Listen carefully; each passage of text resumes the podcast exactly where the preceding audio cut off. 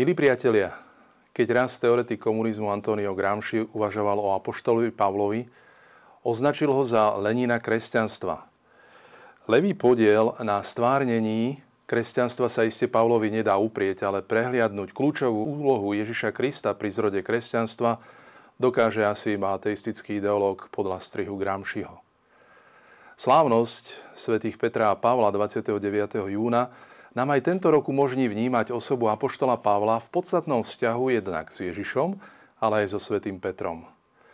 Napínavé životné príbehy oboch apoštolov, ktoré nám podáva paralelný opis Petra a Pavla zachytený v Lukášových skutkoch apoštolov, ale aj celok 13 Pavlových listov, nás mobilizujú v láskavej horlivosti a dôverujúcom nadšení pre Krista, ale zvlášť nás aktivizujú do tvorby ozajstného spoločenstva, budovanie cirkevného spoločenstva a budovanie spoločenstva v rodinách sa v našej individualisticky ladenej dobe stáva kľúčové.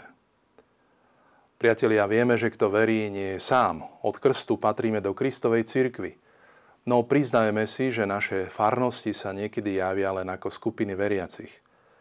Spoločenstvo sa totiž veľmi odlišuje od skupiny – Skupina je totiž viacero ľudí, čo robia to isté alebo sú v rovnakom čase na rovnakom mieste.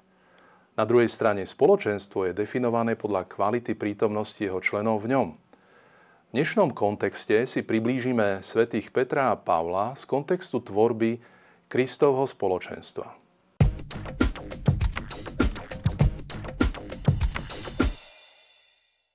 Najskôr si povedzme pár slov k spoločenstvu a jeho dynamike.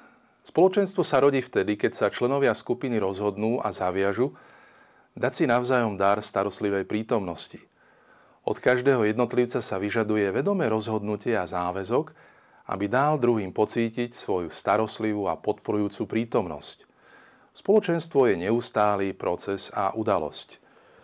Podľa teológa Bernarda Lonergana sa spoločenstvo rodí vtedy, keď je dosiahnutý spoločný zmysel – aby sa to dosiahlo, ľudia v skupine musia mať spoločnú oblasť skúseností. Pre Petra a Pavla spočíva zásadná životná skúsenosť s Kristom, ale tiež následnom utrpení pre Neho. Táto odlišná a predsa podobná skúsenosť s Kristom oživuje apoštolát oboch svetých mužov. Pozrieme sa na skúsenosť s Kristom u Petra a potom u Pavla. Do života rybára Šimona z mestečka Becajdy zasiahol Ježiš, keď z neho približne roku 27 po Kristovi urobil pri Galilejskom jazere v Kafarnaume rybára ľudí alebo pastiera svojho stáda. Šimonovi dal dokonca nové meno. Jeho grécka verzia Petro Skala sa spomína v Novom zákone až 156 krát. Tá pôvodná aramejská forma, ktorú mu dal Ježiš Kéfa, sa spomína iba 9 krát. Meno Šimona Peter je jeho životným programom. Človek Peter bude paradoxne základom pre stavbu Ježišovej cirkvi. Historicky najbližším je podanie evangelistu Lukáša o povolaní Petra. Po tom, čo videl Šimon zázrak, keď Ježiš uzdravil jeho svokru, ho raz ráno po nočnom rybolove požiadal odraziť loďku, aby mohol účinnejšie kázať zástupom. Po kázaní Petra zrazu výzve zatiahnuť na hlbinu. Peter zhariskoval. Opustil svoju remeselníckú rutinu a uveril slovu tohto učiteľa. Oplatilo sa. Peter bol ohúrený z veľkého množstva ulovených rýb. Tie už symbolizovali jeho budúci misijný úspech. Hoci sa cítil Krista nehodný, ten si ho vyvolil pre lov ľudí. V Jánovom evaneliu Petra k Ježišovi priviedol vlastný brat Ondrej, ktorý bol pôvodne učeníkom Jana Krstiteľa. Odlišnosť evanelií v pohľade na povolanie Petra prezrádza komplexnú povahu povolania. To sa rodí v čase, cez ľudské vzťahy, stretania s Ježišom, cez váhania a napokon v definitívnom rozhodnutí. Pán si získal Petra a osobitne si ho pripravil pre svoju církev. Peter vždy zaujíma prvé miesto v zoznamoch 12 apoštolov. Postava Petra sa však v evaneliách vyvíja. Z prvotného nadšenia pre Ježiša cez Petrovo asistovanie Ježišovi pri vzkriesení Jajrovej céry, pri Ježišovom premenení na vrchu a pri prednese eschatologickej reči na Olivovej hore a pri modlitbe Ježiša v Getsemánskej záhrade sa z Petra po zatnutí Ježiša stane akoby tragikomická postava, keď sa zaprisaháva, že Krista vôbec nepozná. V tme noci Peter klesá úplne na dno, z čoho ho preberie iba spevko úta. V nedelné veľkonočné ráno však odkazuje aniel zvlášť Petrovi cez ženy pri hrobe, že Ježiš žije a zjaví sa učeníkom v Galilei. Ježišov hrob je síce prázdny, Peter v ňom nenašiel Ježiša, no oslávený Ježiš si ho opäť nájde ako prvého a dá sa mu vidieť ako prvému.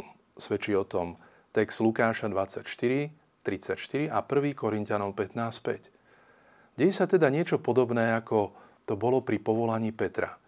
Petra povolal prvého, Ježiš po zmrtvých stani sa ukazuje Petrovi ako prvému. Prvenstvo Petra určené v Matúšovi 16 a potvrdené po zmrtvých staní jeho trojitým význaním lásky voči Ježišovi pokračuje aj po zoslaní Ducha Svetého. Spolu s Jánom získava Peter prvých kresťanov v Jeruzaleme. Petrové reči sú plné ducha. Získavajú kresťanov spomedzi Židov. Meste, ktoré zosnovalo justičnú vraždu Ježiša, Peter v tieni chrámu rozširuje Kristovo spoločenstvo – ktoré navštevuje jedna chrám, avšak eucharistický chlieb láme už po domoch. Vie sa o všetko deliť, dejú sa v ňom zázraky a ochotne príjma náuku apoštolov. Peter sa v moci ducha stane divotvorcom, ale aj smelým vodcom Ježišovej komunity. Dokonca sa pred ním zázračne otvárajú dvere väzení, čo je symbol skutočnosti, že politická moc nemôže zastaviť šírenie Božieho slova – táto intenzívna skúsenosť Petra v písme vrcholí v skutkoch apoštolov 10.11, kde Boh Petra zázračne pripraví pre ohlasovanie Ježiša pohanom.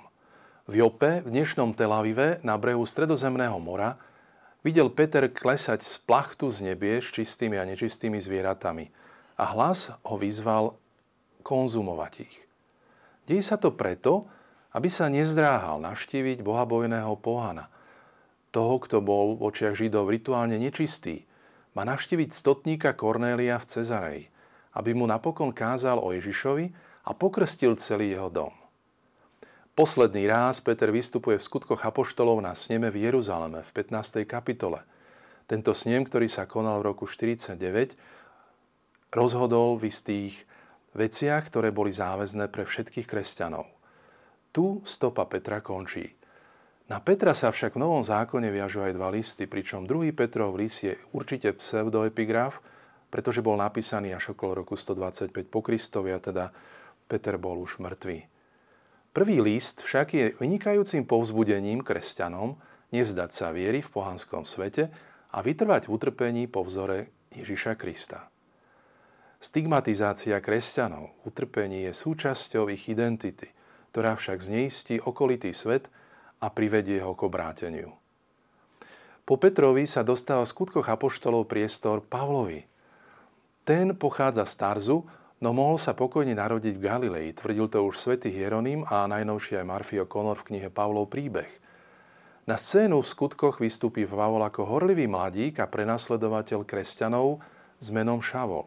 Stane sa to pri smrti iného mladíka, svätého Štefana – k rozhodnej skúsenosti s Kristom a k obráteniu dôjde asi roku 36 po Kristovi. Pavol v listoch spomína zjavenie, v ktorom videl oslaveného Ježiša. A skutky až tri razy podávajú jeho skúsenosť so svetlom a hlasom Ježiša na ceste do Damasku, čím sa len zdôrazňuje zásadná úloha Ježiša v apoštoláte Pavla.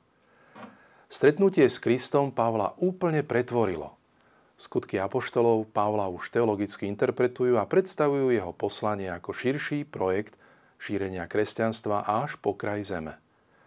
Lukáš neucelené informácie o Pavlovi spracoval do uceleného príbehu troch misijných ciest. Pavlova činnosť sa teda vzťahuje na tieto tri misijné cesty v rokoch 47 až 57 a na záverečnú cestu a pobyt v Ríme. Tieto strastiplné cesty Pavla dosiahli asi okolo 17 tisíc kilometrov. Bola to ozajstná Pavlova odisea pre Krista – Šavol získal vzdelanie v Tarze, kde boli podľa Strabóna lepšie filozofické školy od aténskych a aleksandrijských škôl. Meno výrobcu stanov a intelektuála Pavlos je v písme použité 157 krát aj greckou formou rímskeho priezviska Pavlus, to je nepatrný, ktoré získal Pavol asi od vlastníka, ktorý jeho rodinu prepustil na slobodu. Pavol bol človekom troch kultúr. Rímske občianstvo mu umožňovalo slobodný vstup a evangelizáciu v mestách. Rodený žid, farizej a učeník Gamaliela sa oboznámil so židovskými výkladmi písma v Jeruzaleme a napokon Pavol je aj helenským vzdelancom, píše listy v dokonalej gréčtine, pričom v nich aplikuje postupy klasickej gréckej retoriky. Veľkú úlohu u Pavla zohralo dôkladné poznanie a výklad židovských písem i ticho púšte, modlitba, pokora a utiahnutie sa po prvotnom ohlasovaní Krista, ktoré vylákalo kresťanov – Utrpenie od Židov i pohanov pre Krista na misijných cestách zocelujú Pavlovú vieru a lásku k Ježišovi a k jeho cirkvi. Pavla nebolelo uvažovať nad dosahom diela Ježiša a nad vierou v Neho. Netrpel mentálnou lenivosťou, ktorá neprospieva viere, ale silu k ohlasovaniu čerpal v zjednocovaní sa s Kristom. Kľúčové posolstvo jeho listov vystihujú azda výrazy v Kristovi. Odkaz na tento výraz je v listoch 65 krát a tiež výraz s Kristom, ktorý sa spomína až 28 krát. Pavol teda píše o tom, čo to znamená, keď príjmeme Krista pre náš terajší život, pre vieru, morálku, rodiny a spoločenský život a najmä pre väčší život. Dielo Krista interpretuje Pavol v právnom pojme ospravedlnenia pred Bohom. Sme spravodliví alebo rehabilitovaní nie cez skutky, ale skrze vieru v Krista, Pričom skutky idú v závese za vierou, ktorá musí byť činná skrze lásku. Teda aj skutky sú istým spôsobom dôležité.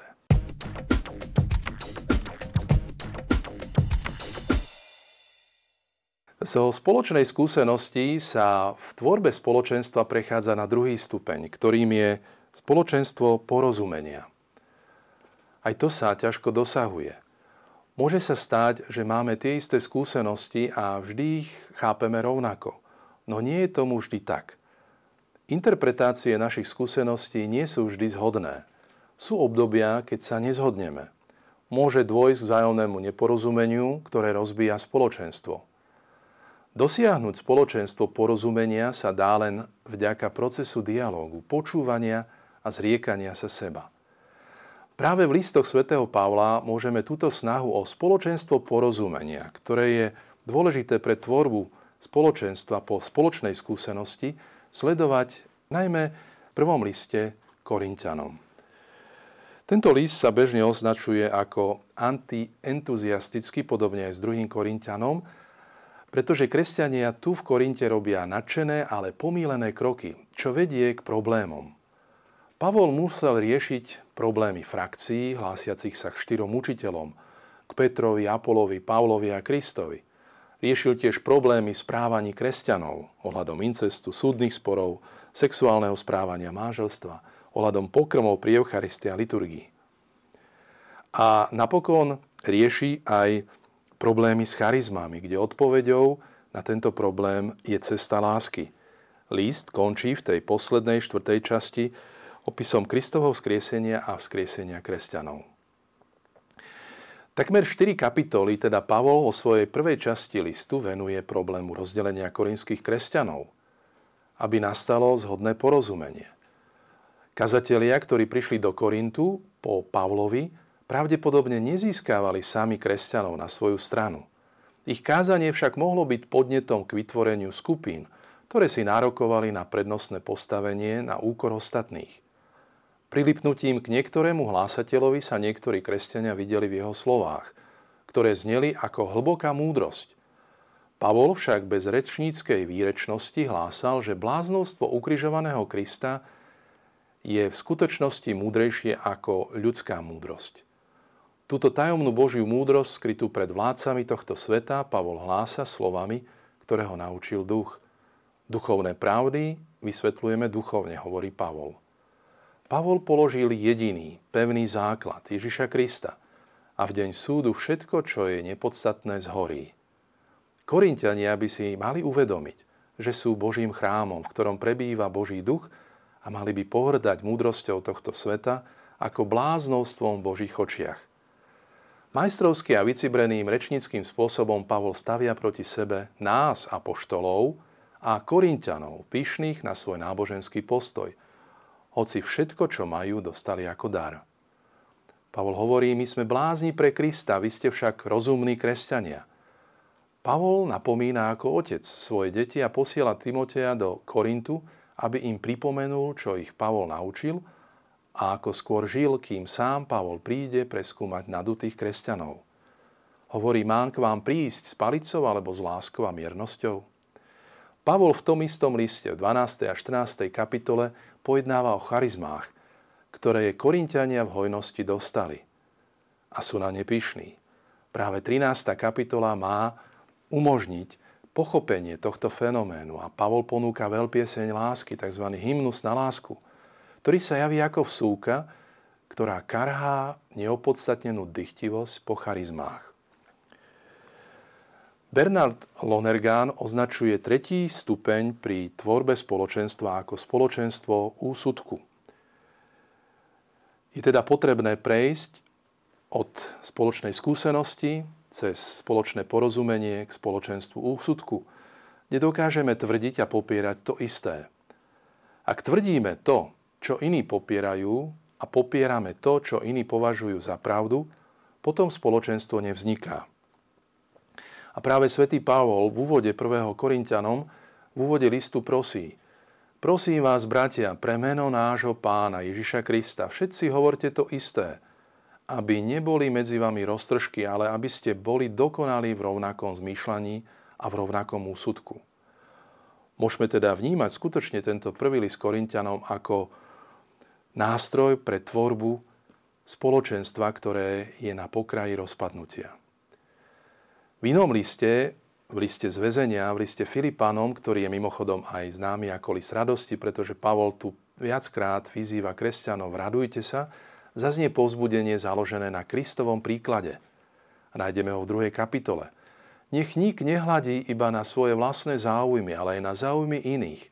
Zmýšľajte tak, ako Kristus Ježiš. A následne hymnus, o ponížení a kenoze Krista, teda o jeho úplnom odovzdaní sa nám, ľuďom, je kľúčom k rovnakému úsudku. Pavol teda chce nastoliť aj v tomto liste spoločný úsudok, ktorý pomôže kresťanom zmýšľať rovnako.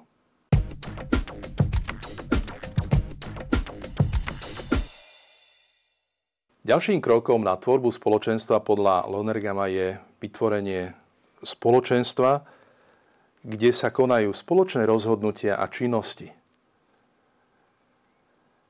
K takémuto bodu, k spoločným rozhodnutiam a činnostiam, prichádza vtedy, keď kresťania, respektíve členovia spoločenstva, skutočne investujú svoj čas, záujmy v prospech skupiny. Tento stupeň sa prejavuje v zanietení, vernosti a láske. V rodine sa stráca povedomie o spoločenstve, ak sa vytráca láska – aj národ prestáva byť spoločenstvom, keď sa vytráca vernosť voči základným hodnotám spoločnosti. Fárnosť prestáva byť spoločenstvom, ak sa z nej vytratí viera. A svätý Pavol ohľadom svojej činnosti v 2. Korintianom 5.14 hovorí nádhernú vetu. Lebo nás ženie Kristova láska. Je to krásny súhrn Pavlovej spirituality, hoci s istotou nevieme, či výraz Kristova láska, agape Kristu, znamená Kristovú lásku k Pavlovi alebo Pavlovú lásku ku Kristovi, alebo oboje zároveň. Aj v liste Filipánom sa tvorí zaujímavý paralelizmus medzi Kristom, o ktorom je reč v druhej kapitole, aj v nádhernom hymne, ktorý sme už spomínali, a potom treťou kapitolou, kde Pavol hovorí, konajte ako konám ja. Po tom, čo teda bolo prezentované v druhej kapitole Kristovo zmýšľanie, sa tu tvorí paralela ku konaniu Pavla. Pavol aj inde veľmi smelo odkazuje kresťanom, aby napodobňovali jeho činnosť a jeho rozhodnutia. Pavol smelo povie, napodobňujte ma. Deje sa to v 1. Korintianom 4.16 a 11.1. Pavol nám teda trikrát priamo seba ponúka za príklad, aj v činnosti. Nie je Pavol nejaký pyšný v tomto smere? Tu nám pomôže úvaha. Kristus, verný Boží obraz, vzal na seba podobu služobníka. Pavol si kedysi zakladal na svojom telesnom pôvode, ale teraz to všetko kvôli Kristovi poklada za odpadky, ako hovorili ste Filipanom. Ako Kristus bol povýšený, tak Pavol, ktorý teraz ešte nie je dokonalý, snaží sa bežať k Bohu, Ježišovi Kristovi. A preto ho máme napodobňovať. No asi najlepšiu ukážku o spoločenstve a jeho spoločnej aktivite a činnosti nájdeme v skutkoch 2 z éry pôsobenia svätého Petra. Po krste asi 3000 ľudí sa opisuje, ako títo kresťania žili. Spomienky sú vždy výberové a história sa tu prelína s teológiou. A práve v druhej kapitole nájdeme súhrnú správu o spoločenstve kresťanov, ktorá uvádza štyri prvky komunitného života. Vytrvalo sa zúčastňovali na učení apoštolov a na bratskom spoločenstve, na lámaní chleba a na modlitbách – Všetkých sa zmocňovala bázeň. Prostredníctvom apoštolov sa dialo množstvo divov a znamení. Všetci, čo uverili, boli pospolu a všetko mali spoločné. Predávali pozemky a majetky a rozdielovali ich všetkým podľa toho, ako kto potreboval.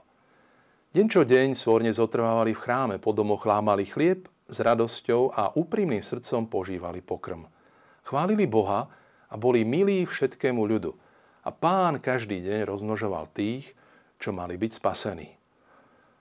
Teda aktérom tvorby spoločenstva je tu na pozadí svätý Peter.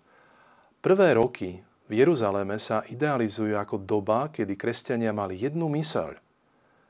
Tieto štyri prvky sú v nasledujúcom poradí. Spoločenstvo alebo koinónia, modlitby, lámanie chleba a apoštolské učenie. Spoločenstvo po grecky koinónia, ktoré sa spomína viackrát v Novom zákone, označuje priateľstvo, komunitu – Veriaci vytvárali špecifickú skupinu na základe krstu. Častý výskyt slova koinónia, vychádzajúceho zo adiktíva koinos, spoločný, naznačuje, ako si veriaci silno uvedomovali, že majú veľa spoločného. Samotné slovo koinónia označuje ducha, ktorý ľudí spája, alebo zhromaždenie inšpirované týmto duchom, ako komunita. Dôležitým momentom je dobrovoľné spoločenstvo majetku medzi členmi komunity – viedol tento kresťanský ideál, ktorý niektorí prirovnávajú zjednodušene k prvému socializmu, k chudobneniu jeruzalemskej komunity? Od svätého Pavla v listoch vieme, že chudobným kresťanom v Jeruzaleme, pre ktorých zbieral peniaze, častokrát pomáha ľud, ktorý žil v iných komunitách. Ochota pohanov iných cirkevných obcí poskytnúť čas svojho majetku jeruzalemským židokresťanom bola pre Pavla hmatateľným dôkazom spoločenstva, ktoré kresťanov spája vonkajším prejavom spoločnej viery a spoločnej spásy, ktorá tvorila srdce komunity. Ďalším prvkom pre toto spoločenstvo sú modlitby. Vzájomná modlitba bola ďalšou zložkou spoločenstva – Pavlové listy sú výrečným svedectvom o jeho ustavičnej modlitbe za komunity, ktoré založil. Lámanie chleba, to bol ďalší prvok spoločnej činnosti a aktivity týchto kresťanov. Peter a Ján chodili pravidelne, dokonca denne v určených hodinách na modlitby do chrámu.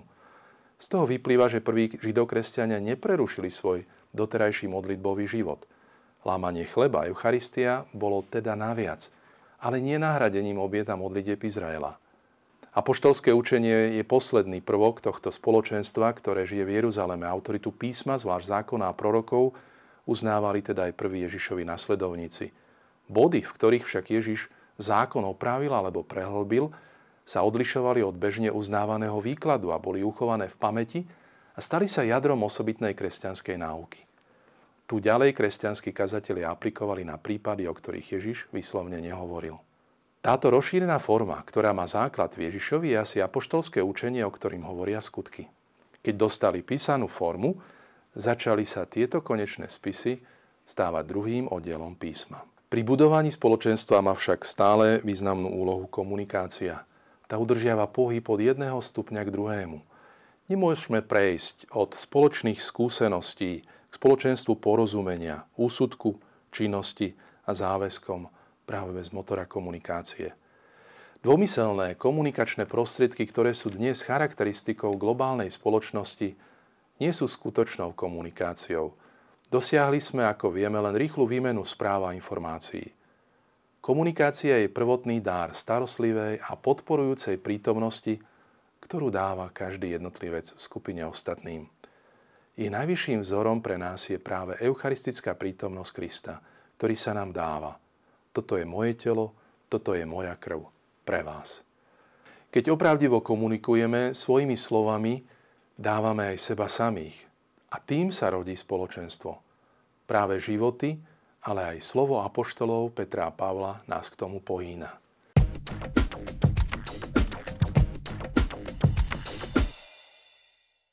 Životy oboch apoštolov spečatila napokon ich mučenická smrť v Ríme za cisára Neróna. Po apoštolská tradícia hovorí, že Pavol ešte pred smrťou stihol navštíviť Španielsko. Klement Rínsky v roku 95 spomína, že Pavol vyučil celý svet spravodlivosti, došiel až na hranice západu, vydal svedectvo pred vladármi a potom sa vzdialil zo sveta a odobral sa do svetých miest ako najväčší vzor vytrvalosti. Eusebius cituje Dionýza z Korintu a hovorí, že Peter a Pavol boli umúčení v rovnakej dobe. Pre oboch apoštolov sa smrť datuje na rok 64 po Kristovi, no niektorí dávajú prednosť roku 67. Tertulián prirovnáva smrť Pavla ku smrti Jána Krstiteľa, ktorý bol tiež sťatý. Pavla po sťatí pochovali na Ostýskej ceste na mieste dnešnej baziliky svätého Pavla za hradbami – a Petra po ukrižovaní pochovali vo Vatikáne na mieste baziliky svätého Petra. Mučenictvo Petra a Pavla teda urobili z Ríma srdce katolíckej cirkvi, kde slúži našej viere a láske i Peter našich dní a Kristov námestník, svätý otec František, za ktorého sa osobitne pri slávnosti svätých Petra a Pavla budeme modliť. Priatelia, modlíme sa i za seba a Premáhajme seba a odstredivé tendencie od Krista iných, aby sme aj my po vzore Petra a Pavla budovali ozajstné Kristovo spoločenstvo tam, kde žijeme. Prajem vám, priatelia, všetkým požehnaný letný čas.